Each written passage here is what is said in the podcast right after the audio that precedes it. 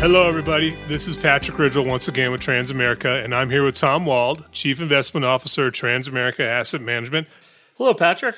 Tom, over the past few weeks, and really this past week in particular, we've seen some dramatic market volatility and a fierce sell off in stocks. Yes, we have. So, what do you tell investors during this type of market? Well, uh, you know, a few things. You know, first is, you know, sell offs happen, of course. However, this one is different than most because the real negative catalyst has, of course, been the coronavirus, also known as COVID 19. Mm-hmm. So, so the downside volatility is being driven by a medical phenomenon. And that's not something the market is used to dealing with. And I believe that's adding to the uncertainty and the angst, and it's showing up in asset prices. So, from a market perspective, how can investors gauge something like this?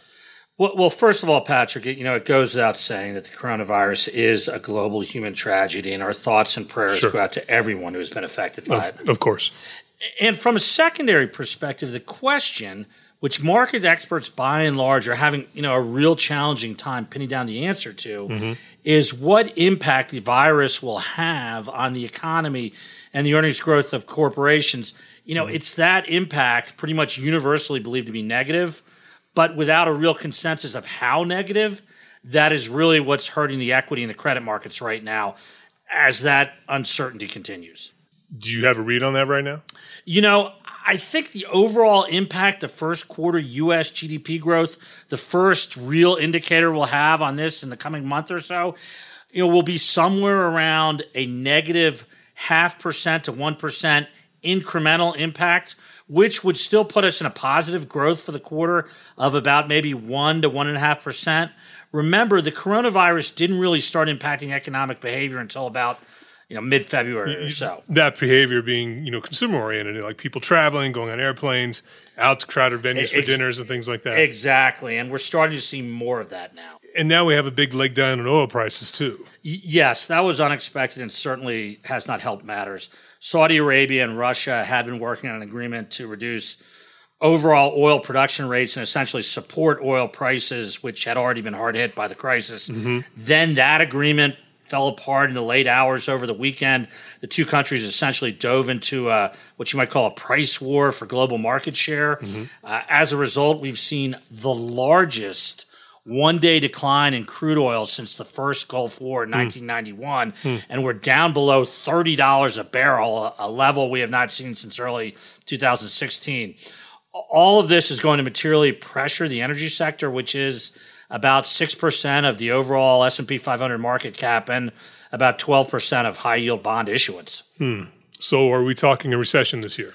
Uh, you know, I'm not. I'm not ready to say that. Uh, remember, a recession is defined as two consecutive quarters of negative economic growth.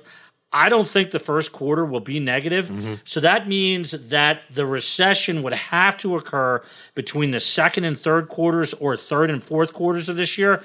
And, and a lot mm-hmm. can happen between now and then. R- right now, I'm, I'm still in the no recession camp, but of course, things are changing every day. Okay. Stock market has taken a real hit. Yes, it has. What, what do you tell people who own stocks who are thinking about maybe stepping up to buy stocks here? Yeah. First, I would say don't try and call a bottom in this type of market. Okay. Calling a bottom after the market has fallen this far, this fast is, in my opinion, sort of a fool's errand. Mm-hmm. History has taught us that falling markets can always fall further, but that's not what investors should be focusing on, in our opinion. Okay. Instead, I think they should be focusing on identifying potentially attractive long term entry points. Okay. Meaning what exactly? So, so by attractive entry points, I mean price levels on stocks or whatever asset class you might be looking at that, according to some historical time tested metrics, infer that the odds will be strongly in your, fa- in your favor that they'll go up go up over time based on those metrics. It, it, doesn't mean that they won't go lower between now and the future. That's almost impossible to predict sometimes. Mm-hmm. But that you are as much as possible putting the odds in your favor over time. Do you see any of those entry points at this time? You know, you know. Actually, I, I do. Uh, one measure we've been watching real closely is the difference between stock dividend yields and long-term treasury bond yields let's say the 10-year rate for example Okay. over the past 62 years you know this is just a historical look back that we've that, that we've taken on Sure. uh, going all the way back to 1958 there have only been four extended periods when the s&p 500 dividend yield exceeded the 10-year rate for an extended period of time. It looks like we're going into one of those extended time frames now. When were the others? Uh, so 2008, 2015, Mm-hmm. 2016, and now. Okay. All times preceding meaningful upward moves in the market.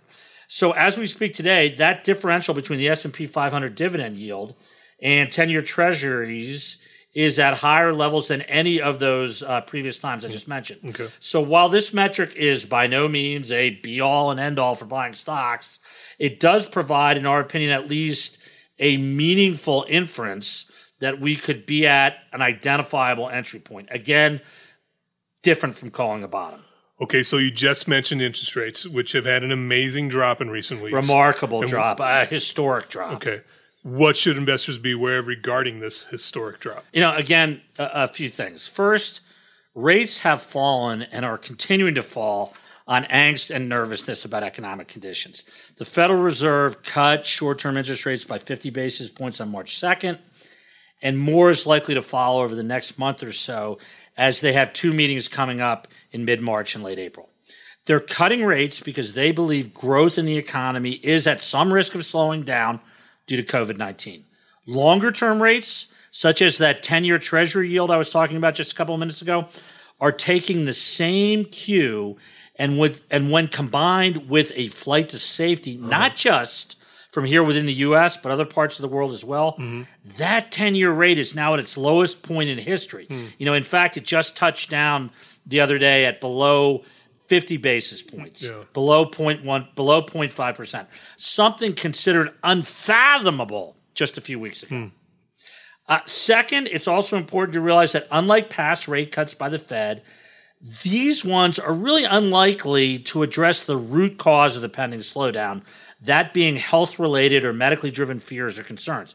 Lower rates are not getting people on airplanes, out to dinner, or into crowded venues if those consumers are concerned about the virus. Okay. Um, another point uh, what lower rates can address, and this is more ancillary, is providing those companies potentially adversely impacted by the virus with greater financial flexibility and liquidity to weather the COVID 19 crisis and what might be an induced business slowdown. And, and, and that could wind up being important to some degree.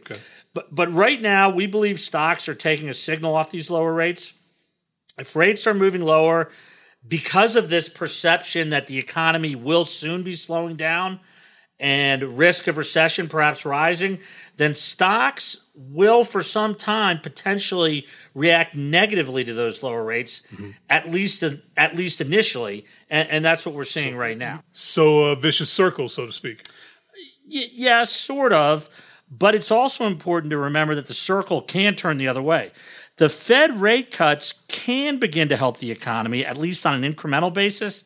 And then those lower long term rates can help stocks to move higher because the expected returns on equities might start to be viewed as more opportunistic. But we're not there yet, right? Well, stocks are going through a risk adjustment by the market because of the coronavirus and its potential impact to the economy and corporate earnings.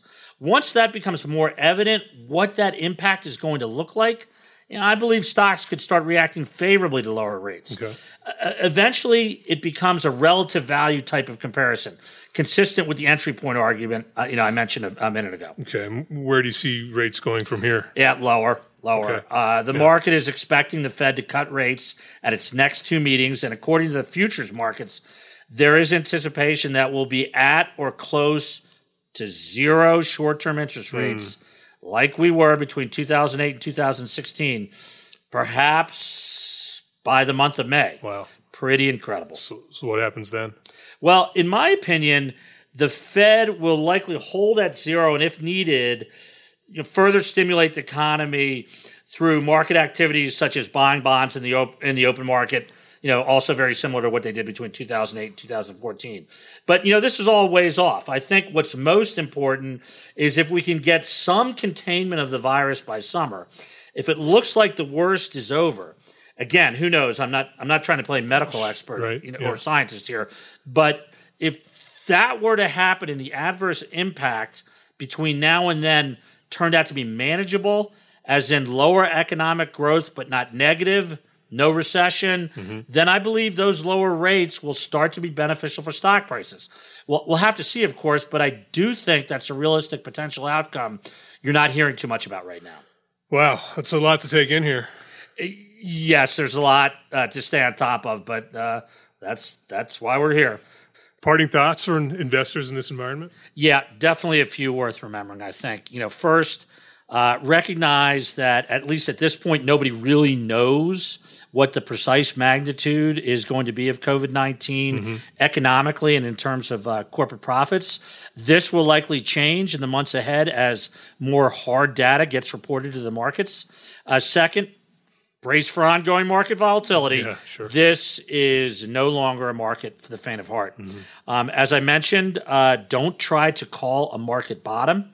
Instead, look for attractive long term entry points. Also, watch these interest rate levels. Okay. At a certain point, lower rates could shift from a negative to a positive catalyst on stocks. Okay.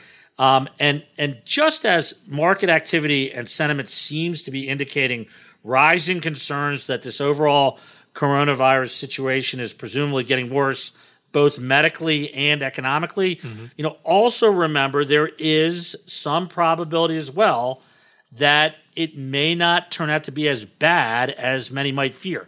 So keeping that perspective on this whole crisis situation is really a balance we think investors will need to walk. Sounds logical, Tom. We look forward to speaking with you more in the days ahead. Uh, me as well.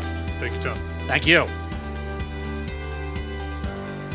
Assets under management as of January 31st, 2020. Investments are subject to market risk, including the loss of principal.